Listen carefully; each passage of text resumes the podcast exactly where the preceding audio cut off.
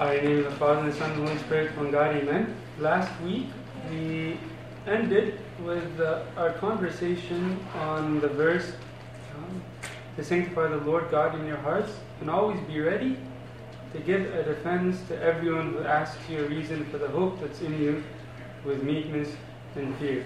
So it's 1 Peter 3, verse 15.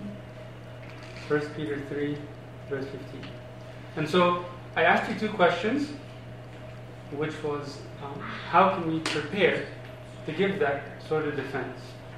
And uh, we talked about having um, the, the preparation of, uh, of the mind and the preparation of the heart. And I think that's a good way to kind of break them up so that we could, uh, in a sense, be intellectually knowledgeable, um, but that's not really what matters um, even though it's important for us to know theology and what our faith is really all about, and to read theological books and to know the Bible and to know that sort of knowledge, we said that uh, the preparation of the heart, which is your relationship with God, your life of prayer, to really be united with Christ, to, to know Him on a personal level, is um, the, the heart of the matter. Okay? And so that was our first question. The second question I asked you, which we really didn't get to discuss, which was um, how does uh, that defense look like when it's done in meekness and fear? And so we talked about how to prepare, but now how to give that defense. And so everybody who's reading this, this verse will say, all right, we're, we ought to give it with meekness and fear. Right, but what does that really mean? What does that look like? So that's my question to you. How do we give that defense with meekness and fear in a practical way?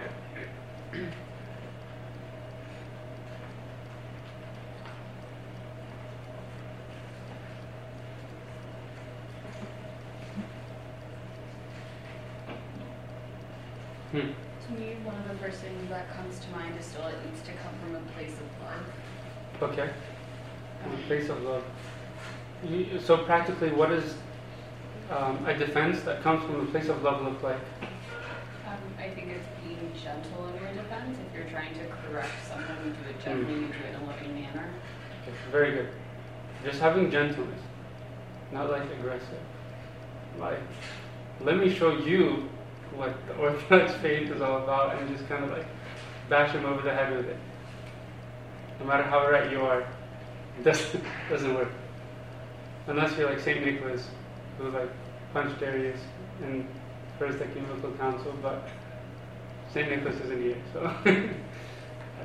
half of you just missed that, but it's okay.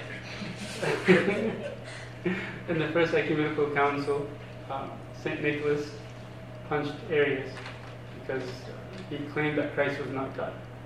And so it's not the right way to go about things, but that was, you know, as an exception. Alright, so be gentle, don't be aggressive. What else?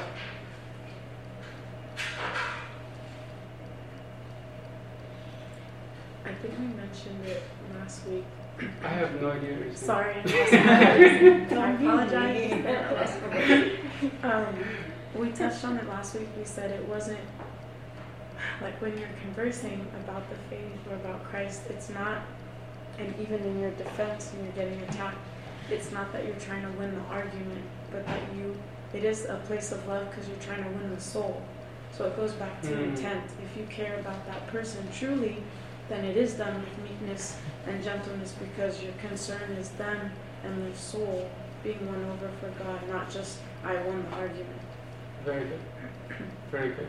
You care about the heart of the individual, you care about their soul, not just you care about proving the facts. Yeah, there's a couple of hints. Um, I think I think being fearful and very careful about what you say because there's so many times where I saw religious conversations being like taking part where mm-hmm. one party would say stuff that's absolutely incorrect and they completely believe that that's the right stuff to be saying. So I think uh, knowing where your knowledge ends and being mm. able to withdraw from the conversation when you reach that limit because if you say any more, you're not sure. correct anymore. So it sounds like you're saying to be honest with yourself and check yourself where your knowledge ends. Like, if I don't know this, no need to Don't pretend think like. about Yeah. Be sincere, genuine, honest in what you know and what you don't. I think, Very when, I think when people are having conversations like trying to win over someone's soul for God, um, I think a lot of people get scared to come off as not knowing something. Like if somebody asks, "Well, let me ask you this," and they're kind of being defensive about it, and you get that vibe from them. A lot of people are like, "If I say I don't know, Hmm. they're gonna think what everything I'm saying is wrong or whatever." So they they try to compensate by like saying something that can be totally bizarre.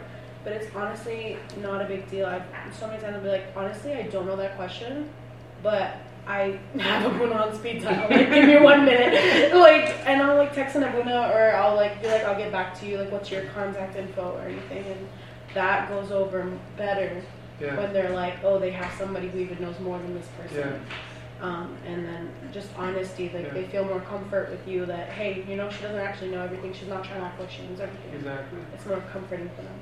Exactly. Yes. Uh, I think the practical side of things also helps a lot. Like, uh, actions speak louder than words. So if you're in, in, in a conversation or you're talking to someone that sees you on a regular basis or knows you, you can draw on, on those actions. Like, be the light. Show them Yes. by actions Yes. what our religion is all about. Uh, draw on examples, draw on something practical in the conversation Hmm. practical examples that they can put their hands on because our religion is mostly felt. Not everybody is on the same level. So you have to have them believing in something they can aim at, put their hands on, see. So they can build on that and reach the level that So you're not all of preaching- us want to be in. You're not preaching a philosophy. Give them like the real, what what the faith looks like. Exactly. Very good. But Um, uh, I have comment about this one also.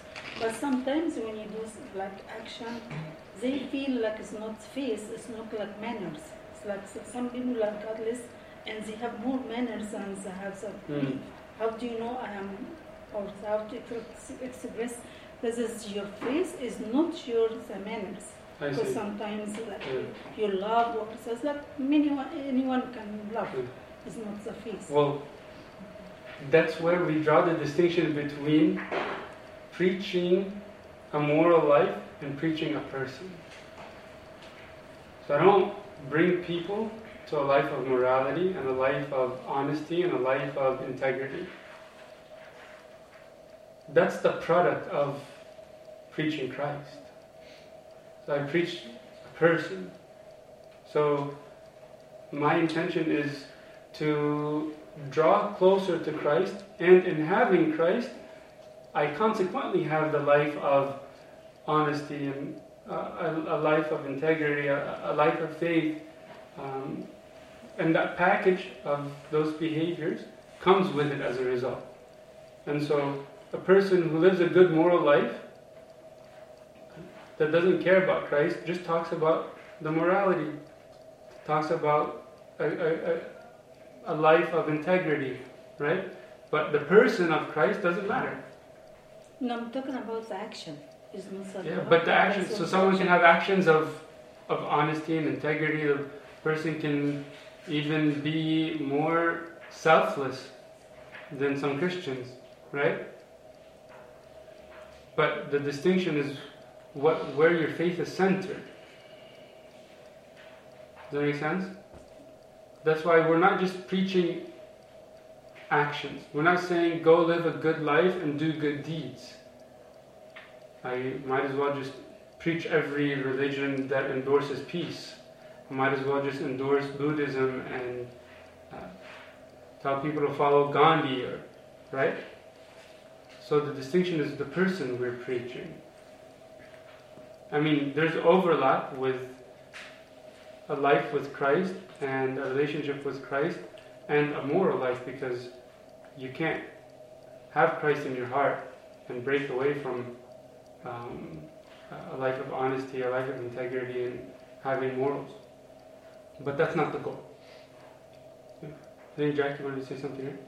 Oh no, I was gonna say, um, I think St. Paul in Philippians says like, make your conduct be worthy of the, the gospel, uh, in the Hmm. sense that like if we if we're preaching with aggressiveness and, and bling and, and all these like anything that's not Christian, it's not going to compel anybody to be Christian. Because if Yeah. I'm saying like you know if this is your religion, why should I act the way Yeah. the same way you are? And I think it was Saint Augustine that said that like preach the gospel if necessary, use words. Yes, Right. So it's it's very powerful. yeah. So it's it's in that it's in that way.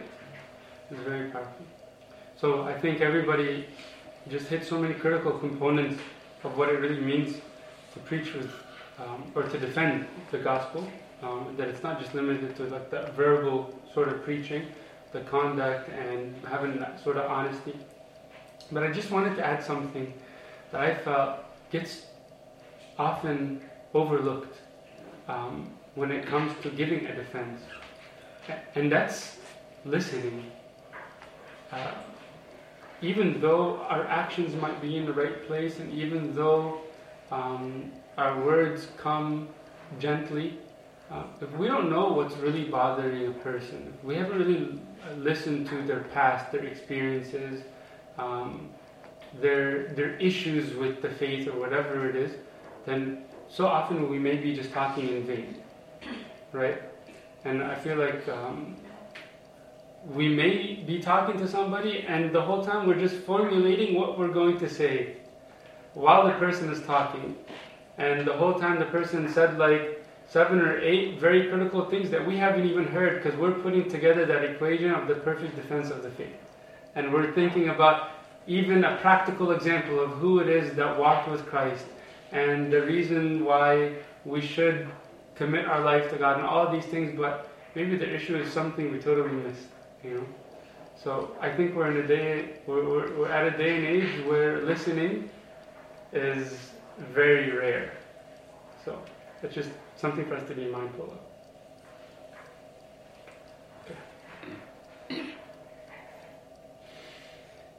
So let's read verse 16 and 17.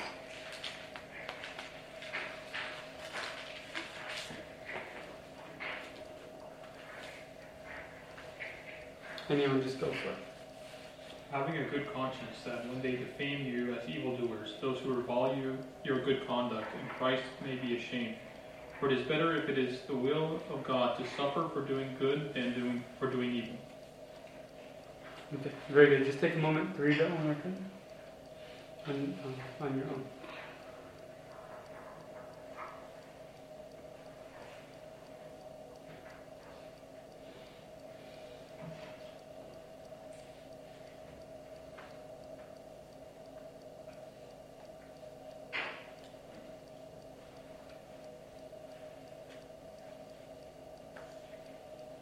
All right, so what are your thoughts on those two verses?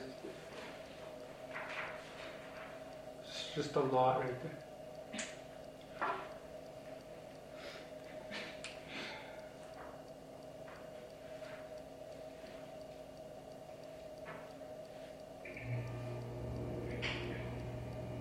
Okay, so let me ask you a question just to get the ball rolling.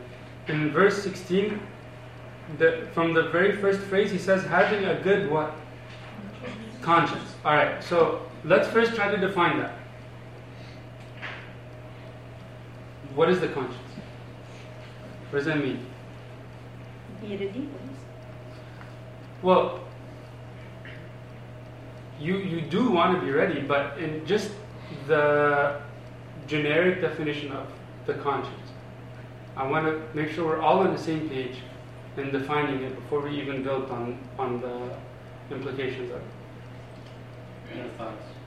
Your thoughts, okay? Anything else? Your actions. Your actions? Or Not necessarily. Would a good conscience be the opposite of guilt? A good Good Well, would be not before guilt. before we even define a good one, I just want to know what a conscience is. Your mind and intentions? Mind and intentions. Very good. What else? We're trying to starting to put it together. What are you gonna say something? I was going towards good conscience. Okay. Hmm. A moral compass. Oh, very good. All right, I like that. Elaborate. Like um, your conscience is always kind of gearing you towards what you should be doing that's correct or moral. Very good. Very good. It's that sort of like litmus test or the the the detector of your thoughts and actions, your motives, your intentions. It's that little voice in your head that tells you what you're doing. Your Spirit. Holy Spirit. Very good. And that's what the, my next question is where is that voice from? Or more specifically, who is that voice? And it's and it's the Holy Spirit Himself. This is what all the fathers tell us that the Holy Spirit speaks to us in directing that sort of intuition that we ought to have. And that's why you'll see that the people that come closer to God have a more heightened sensitivity to what's right and what's wrong. Why? Because the Holy Spirit speaks louder in their mind. And the Holy Spirit tells them, this is the right thing to do, that's the wrong thing to do. They'll talk to somebody, and after they leave, the Holy Spirit will tell them, you are a little too rough, or you're a little too aggressive, or you're a little too blunt. You know, that voice will kind of tell you, I should have probably said it this way, I should have been gentler, I shouldn't have picked on that person that way. That's the Holy Spirit that always keeps you in check. And the closer you come to God, the louder that voice is. So look what St. Hilary of Arles says. Our conscience is the part of you which embraces what's good and which rejects evil. It's like the doorkeeper of a house which is open to friends and closed to enemies. So it's that, it's that doorkeeper, it's what keeps things in check. It's, it's the, the voice that tells you, well, this has no business in my life. Does that make sense? You guys were chuckling about something. Did your conscience convict you about something recently? or lack of, which could be a bigger problem. Yeah. I feel like you're going to tell me I'm wrong, which is fine. which is fine. I was always taught, um, or my own brain formed this opinion, that the conscience is more so the image of God, because everybody has a conscience, but not everyone has the Holy Spirit.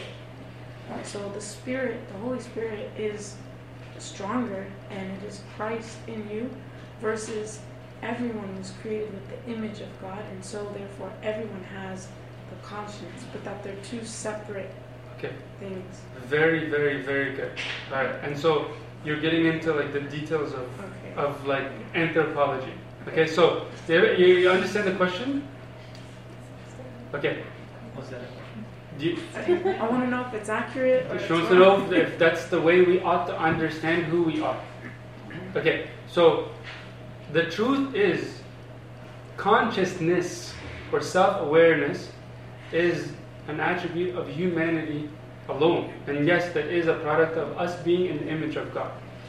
Um, man is the only creature with true self awareness and true consciousness that can invest not based on impulse, but based on uh, uh, a deeper motive.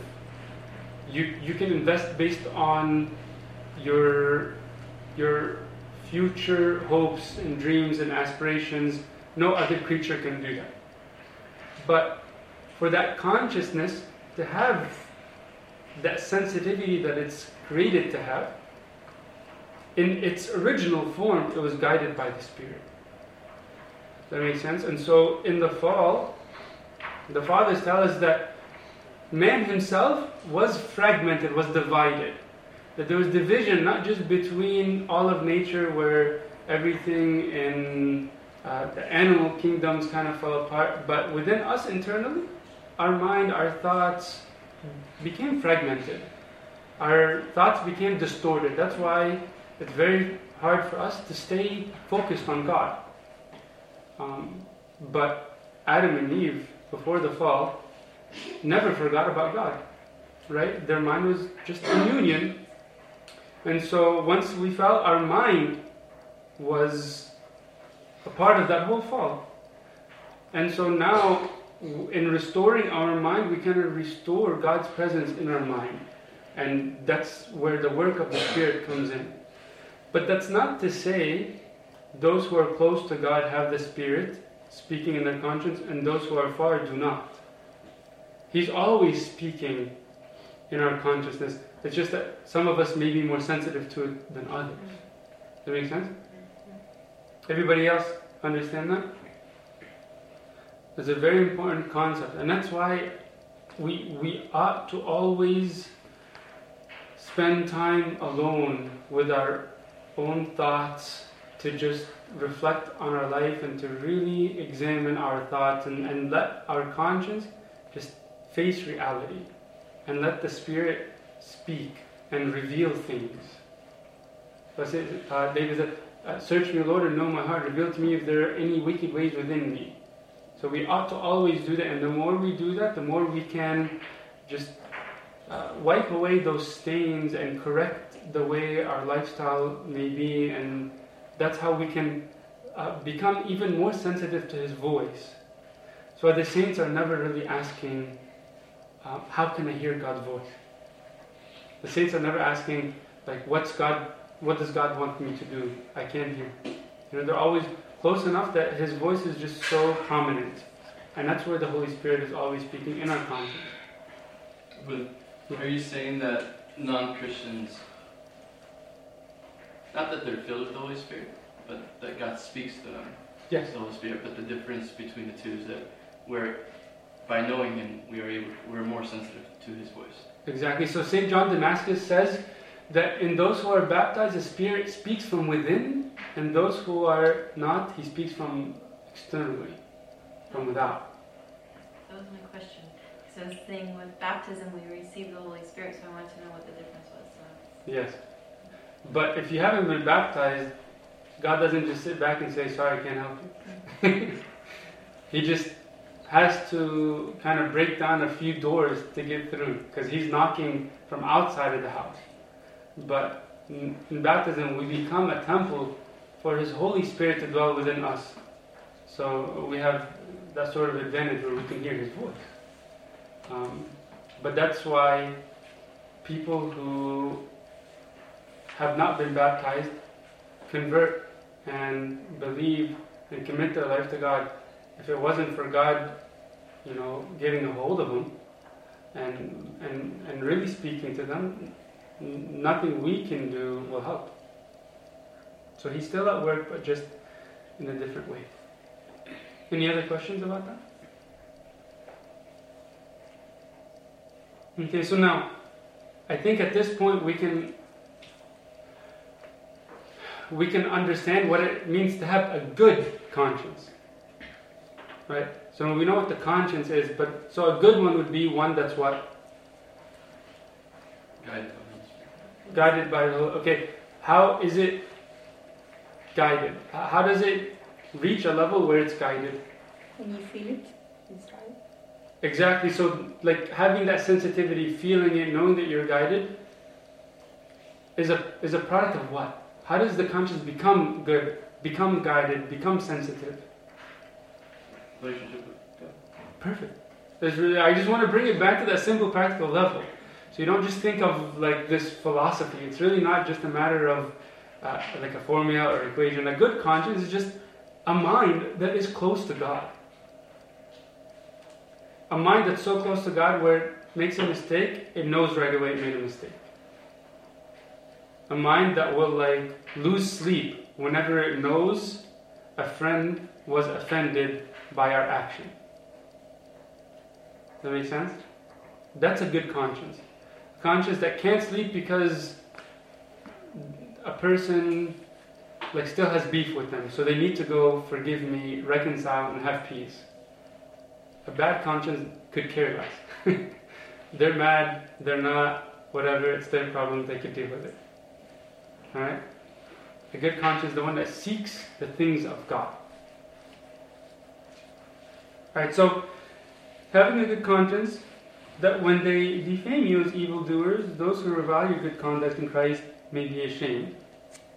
And then in verse 17 he says, It's better for, if it's the will of God, to suffer for doing good than for doing evil. And so we kind of alluded to this from the very first verse of this passage, uh, from verse 13, when he talks about those who harm you as opposed to um, the, the time of suffering. And we made that distinction that suffering is not necessarily a matter of harm, right? But we do know here that there's an even further distinction in our suffering, that it can come from two different things, right? The suffering can come from what two things? Good and evil. Okay? So we can't uh, we, we, we can't drift into one extreme and say I'm suffering because the, the demons won't leave me alone and the world is evil and I'm suffering because of all the evil. Why? Because God is still involved. God is still powerful and He's still looking out for you and everybody in this world. And we can't say that, well, God is involved and God is powerful, so all of my suffering is a cause from God. No, it's because of the sin that's in the world and the brokenness, the corruption, the hatred that still lingers, that, that those are the products of sin. Does that make sense? So, for us to understand that dynamic, yeah. Quick question. So, I have a problem relating God to everything that happens as a product of our atmosphere. Uh, just does not make sense to me. Like, I cannot blame God for uh, me driving bad, for example, or uh, I cannot blame God for me being late to class or being late to work or any consequences on that. So, it's like, let's say I'm sitting with one of my friends, I'm complaining, and all of a sudden they switch the whole thing about God, and I'm like, me complaining does not mean that I'm blaming it on God, and I it doesn't make sense to me to put God in the equation of something that is purely out of my mistake, like it's it's my fault. Right.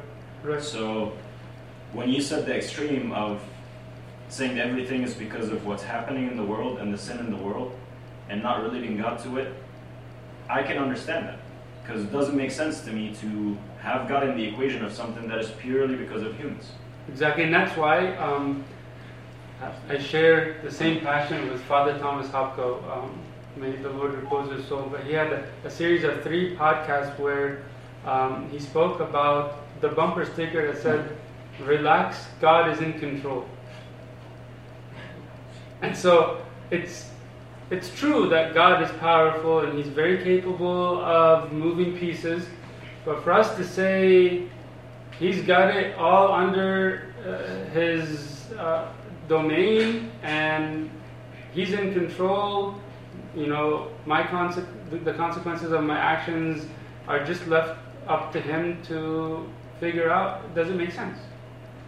So it's really important for us to understand the, the right balance. Right? It's a matter of balance. Now,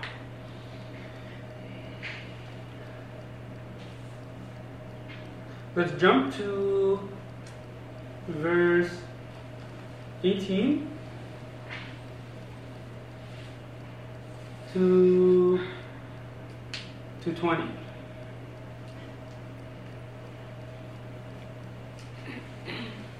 You can read that for us. For Christ also suffered once for sins, the just for the unjust, that he might bring us to God, being put to death in the flesh, but made alive by the Spirit, by whom also he went and preached to the spirits in prison, who formerly were disobedient, when once the divine long suffering waited in the days of Noah, while the ark was being prepared, in which a few, that is, eight souls, were saved through water. Very good. Take a moment to read that to yourself one more time.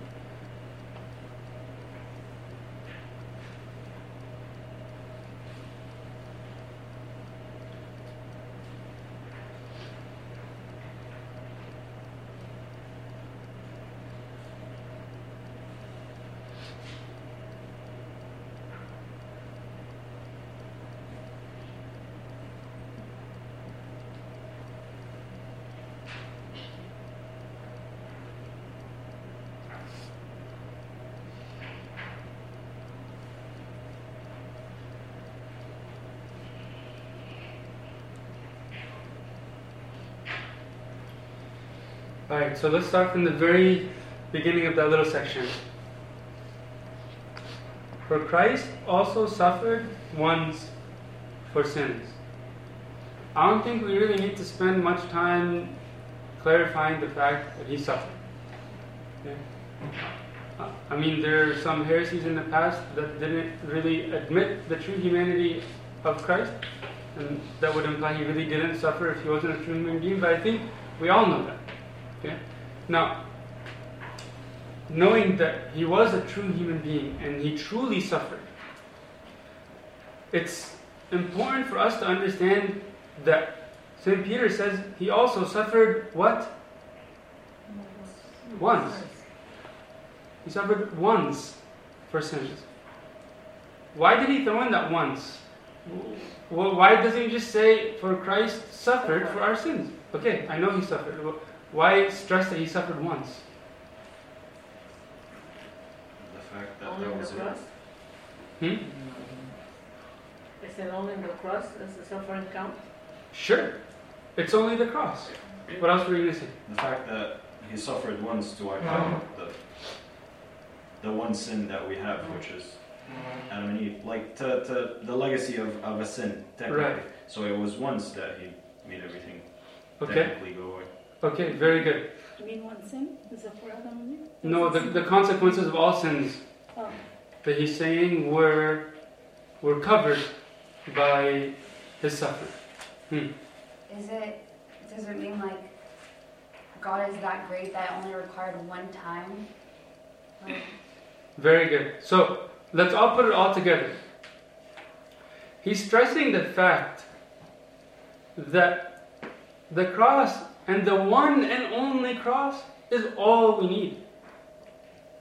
We don't need another cross. You suffered once, okay, what more do you want? Like the crucifixion, the resurrection is sufficient for eternity. It's to cover the sins of any man or woman that will be born on earth. From Adam to the end of the ages. He suffered once. And so I, I want to bring your attention to a little passage where God emphasized the significance of this matter to Moses before it actually came to fulfillment. Okay, so in Numbers 20, I'm just going to jump straight into it for the sake of time. In Numbers 20, verse 7, um, whenever Moses was instructed to speak to the rock that it may give water, take a look at what happens. It says, The Lord spoke to Moses, saying, Take the rod, and you and your brother Aaron gather the congregation together, speak to the rock before them, and it will give its water. Thus you shall bring them water out of the rock, and give drink to the, to the congregation and their cattle. So Moses took the rod from before the Lord, as the Lord ordered him. Then Moses and Aaron gathered the congregation together before the rock, and he said to them, Hear me, you disobedient ones. Must we bring water for you out of this rock? Alright, so he brings them, he's about to do what God told him. He said to do what? Speak to the rock. Okay, this is what he does. Moses then lifted his hand and struck the rock twice with his rod. And water came out abundantly, and the congregation and their cattle drank. So he struck the rock twice. But the Lord spoke to Moses and Aaron, Because you did not believe me, to sanctify me before the children of Israel, therefore you shall not bring this congregation into the land I'm giving them. Moses is prohibited from entering the promised land because of this one single act. And it wasn't just a matter of disobedience, it was a matter of what? It says, because you, you did not what? Believe me. How is this a matter of believing? How is this a matter of faith? If they, if they believe that they just spoke to the rock like he said. Okay, they were done. dig even deeper in, into the symbolism. What is the rock? St. Paul tells us word for word the rock that followed them is. I heard it. Someone's on the cross. Christ. The rock is Christ. Okay, and so striking the rock is the first word I, that you thought was the cross. Okay, so the rock is Christ, and striking the rock is the crucifixion. When the rock, which is Christ, was struck, is the cross. Christ was struck on the cross. The, the crucifixion is basically the symbolism of striking the rock. And so for Moses to strike the rock twice is almost an insult. Not almost, it absolutely is an insult to the power of the cross. That what more do you need than the one cross? You don't need another one. And so for Moses to strike the other rock, the rock a, a second time was blasphemous. It's, it's to imply that we need another crucifixion, or we need another cross, or we need somebody else to add on to what Jesus did. He did it all. Did it once and for all. And that's it. And that's why this was a very big deal. When, when Moses struck the rock a second time, when he had no business even striking it, but he struck it even twice to say that, you know, it, it's to compromise the central um, event of salvation, which is the cross. Alright? So he's telling us Christ also suffered once for sin. And so bring that back to your own life is, is whether the cross is really enough. Think about his suffering. Was that enough to identify with your suffering? Is that enough for you to confide in him? Or are you seeking for something else to comfort you besides the cross? Do you find all the comfort you need in the cross, or are you seeking for something more? Because if you're looking for something additional to the cross, you won't find it. He's got nothing to offer you than his life on the cross. Alright, so he says, the just for the unjust, which is Christ for me. that he might bring us to God, being put to death in the flesh and made alive by the Spirit. And we all see that he's made alive by what?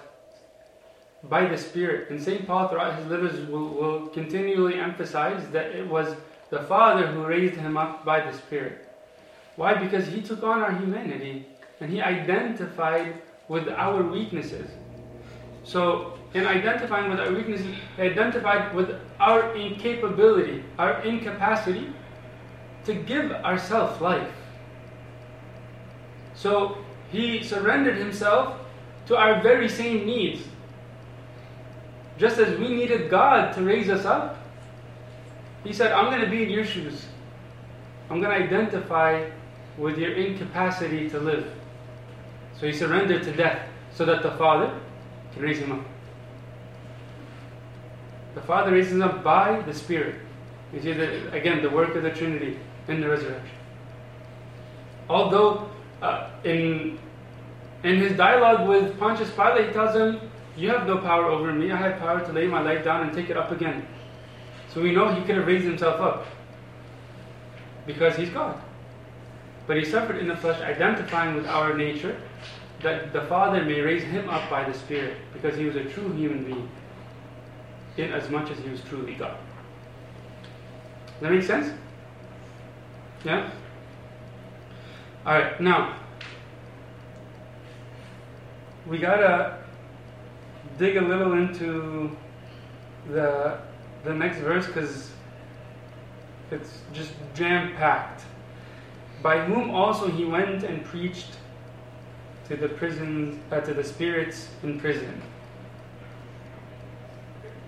Like, what the heck is that all about? He, he preached to the spirits in prison.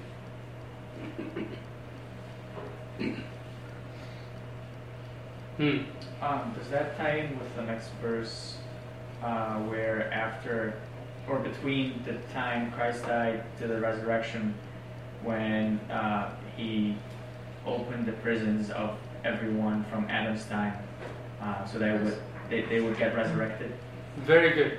Okay, so he says, Who were formerly disobedient when the divine long suffering waited in the days of Noah and the ark was being prepared. I don't want to get into the the part about Noah and the eight souls that were saved through water But we do know that the, what, what he's alluding to about this prison is the state or the condition in which every soul that has departed was in prior to the coming of Christ. Does that make sense? So, what's another word for this prison? Hades. Perfect. So, this was Hades. And everybody, I mean everybody, that died before the death and resurrection of Christ were in Hades. Like, even the right hand thief, like, like, hung out for a minute, then got pulled out. so, from Adam and Eve, Abraham, the righteous and the unrighteous had no access to heaven. They had no access to paradise because the price has not been paid. Salvation was not accomplished. The, the, the grasp of death was not broken. And so they had no access um, uh, in, in, from, to escape from the pangs of death. All right, so I want to share with you a beautiful meditation by Saint Cyril. Bear with me, it's a little long, but it is incredibly beautiful.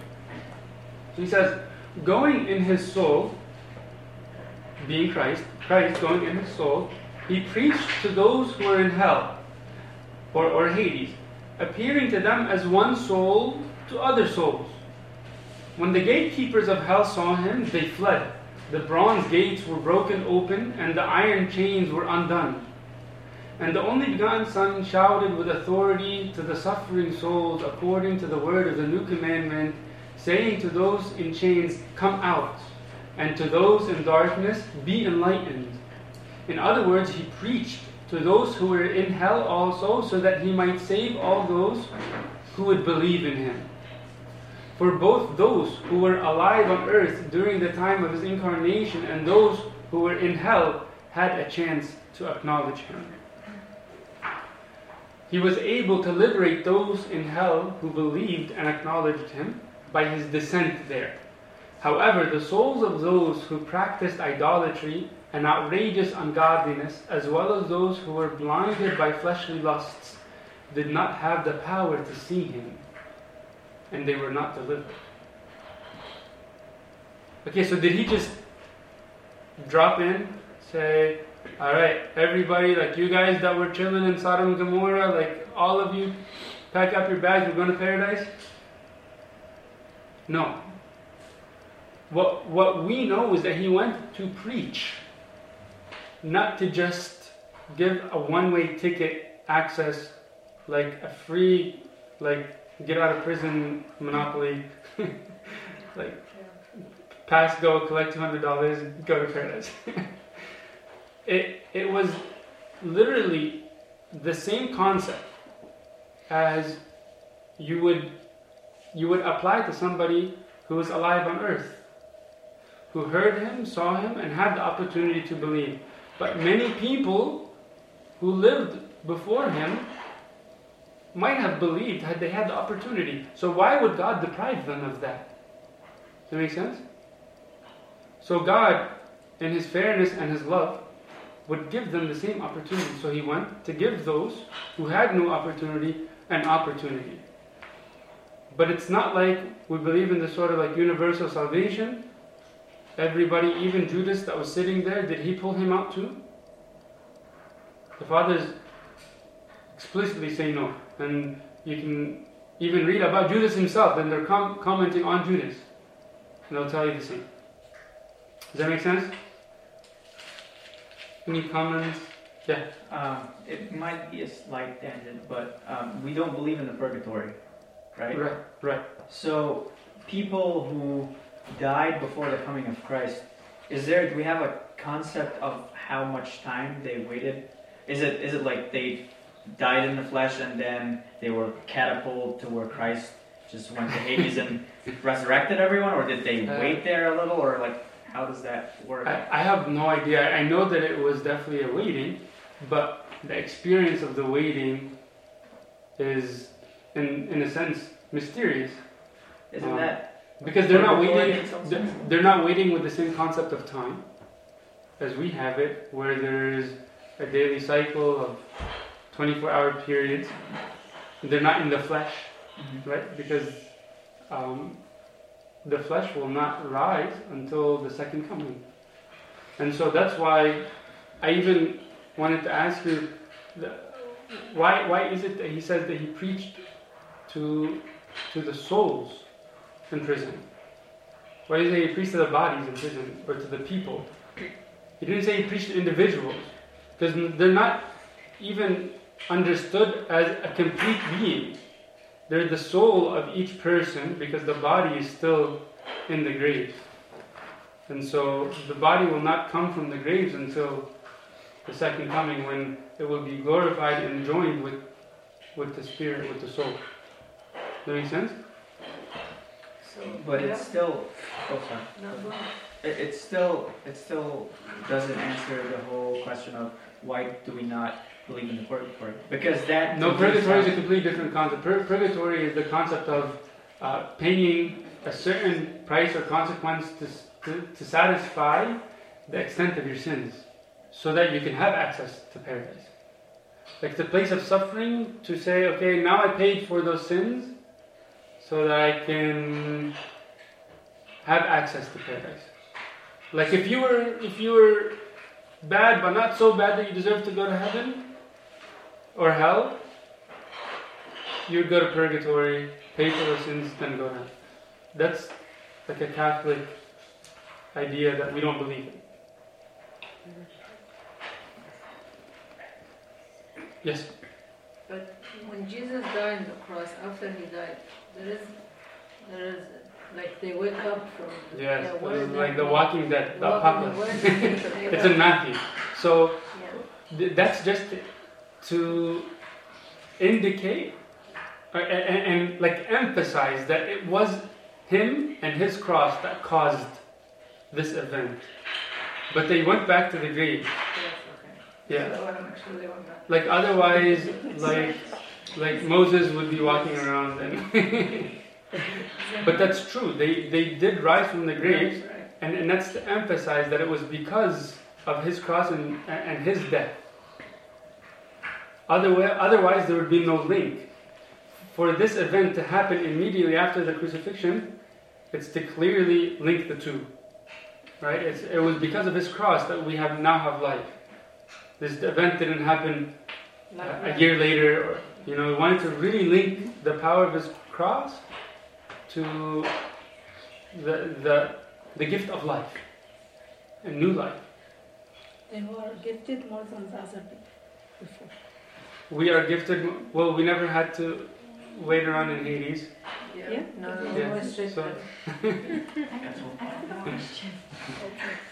What does Hopefully, we don't have to go anywhere else but paradise. And You're very optimistic. I love it. Alright. Oh, I Um, have a question.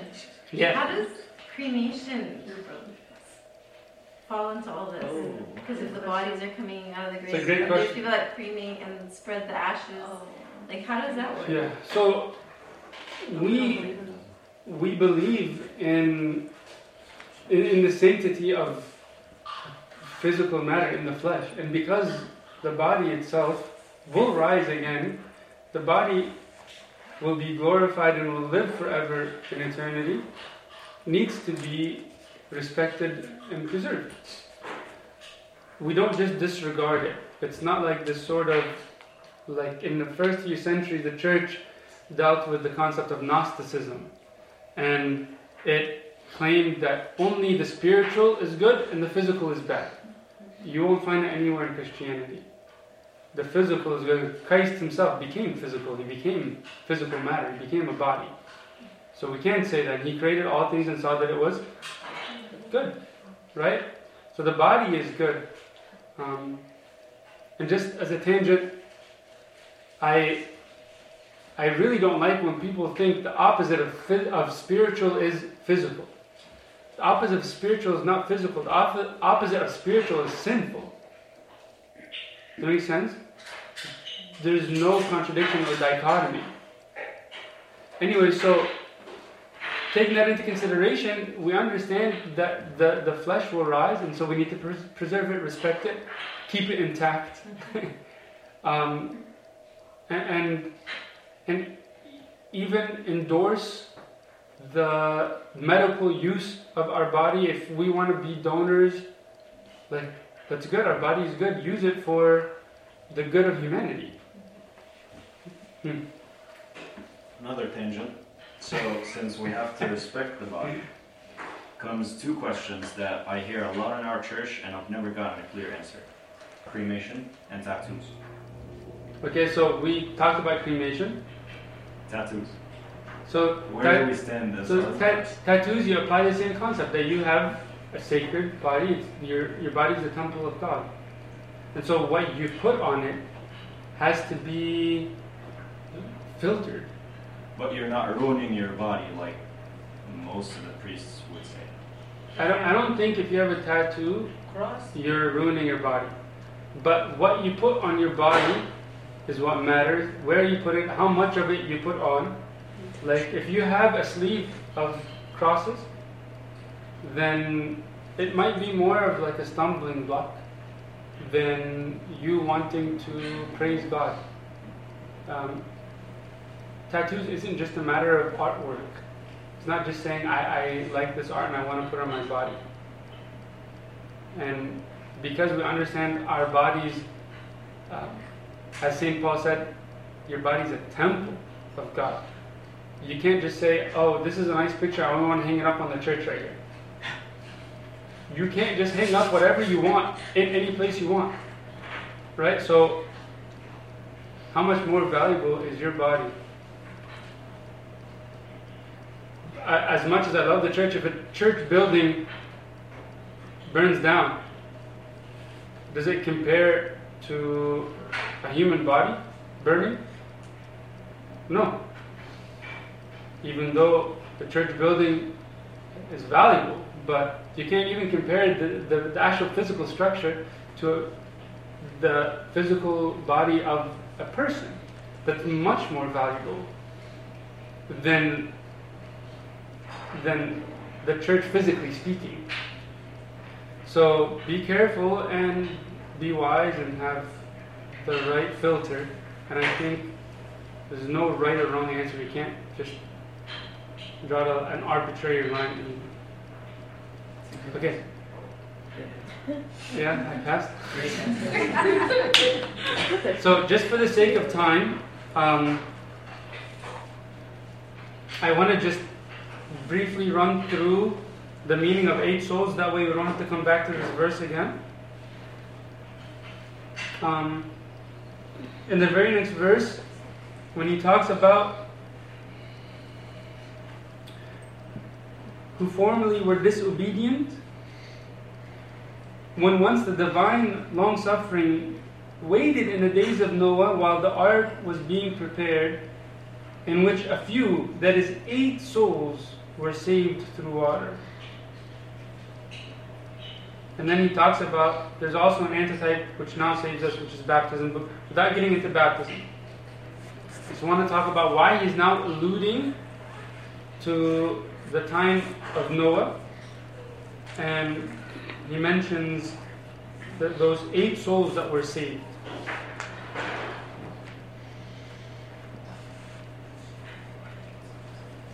Who were the eight souls? It was like Noah's family.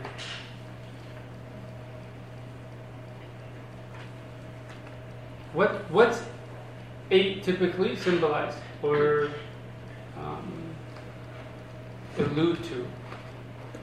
What's that number eight? Like when you say like on the eighth day. New creation. Very good. Eternal life. Very good. Resurrection, new life, recreation, eternal life. And so for for the eight souls to have gone through that, it's for us to say like it, it's emphasizing that that, that number eight, that is the emphasis on new life and resurrection. And, and he comes to say that this antitype, which is now what saves us, is baptism. The ark was saved in what way? What had to happen for the ark and people inside the ark to be delivered from all the corruption around them? Flood, water. Perfect. Perfect. He says, not the renewal of the filth of the flesh, but the answer of a good conscience toward God. And he goes back to that good conscience that he mentioned earlier because now we come to see that what gives us that, that pure consciousness is exactly the Holy Spirit, the renewal, baptism. Is it all clicking now? Yeah? And whenever we are baptized, chrismated, who do we receive? Holy. The Holy Spirit. So that's why he says, this is what saves us. Not the removal of filth of the flesh. It's not just about something physical. It's not just saying about taking a shower and saying the, the physical filth of the flesh is saying like, uh, your hair is dirty, you need to shower. Or like, you have some dirt on you because you were playing in the mud, you need to, no, no, no, no. It's about giving your mind a shower. And that's what the Holy Spirit does. Okay? And that's the power of his resurrection, which he tells us happened on the eighth day. The, the new day, the Sunday, which is the eighth day. Um, if you think of what the word Saturday means, in Arabic it's il-sabt, right? Sept is what? Literally sabas, or seven. Sunday is, what comes after seven? The eighth day, it's the day of the resurrection. That makes sense? It's the day where new life comes. It's the day where baptism and renewal and a good conscience all take place. Okay? Okay, I have a conflict now then. Because uh, before it says that seven is a complete number and this should be seven. Now it's seven and eight. So Both seven is yes. It's like a confliction between seven and eight now. Seven Why is- didn't say it before it's an eight? Yes. Seven is complete, but eight is fulfillment. Seven is complete, but eight is like now renewal. Like he completed it, but now for the eighth day, for the renewal or the fulfillment, is where we understand the resurrection. Okay, does that make sense?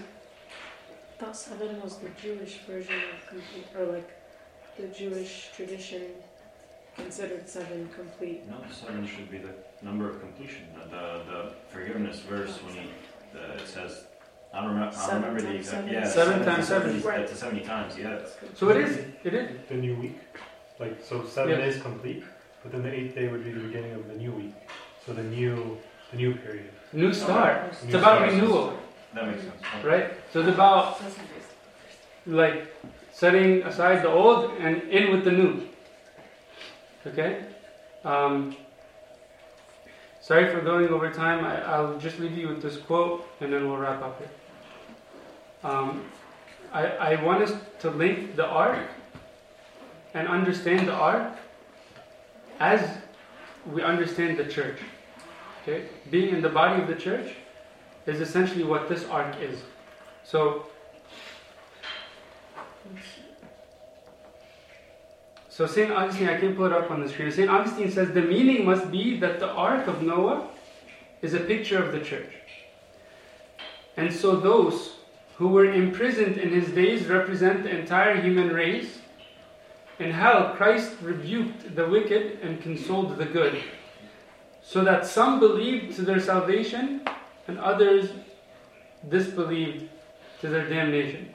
And so now, those who were in the church hear the preaching of Christ, are saved just as those who were in the ark. So, outside of the ark was death, but inside the ark was life. Inside the church is life. Inside the church is where we hear His word, and He preached as He preached to those who were in prison and set them free. so long as we are in the ark, in the church, we will hear His word and be set free, be liberated from the grasp of sin. Make sense? Alright, and glory be to God forever. Amen. Take a moment to reflect on everything we discussed. Said so many amazing things, so there's plenty for us to just reflect and um, find a personal message uh, in, in our life. So please take a moment to do that, and then we'll wrap up with prayer.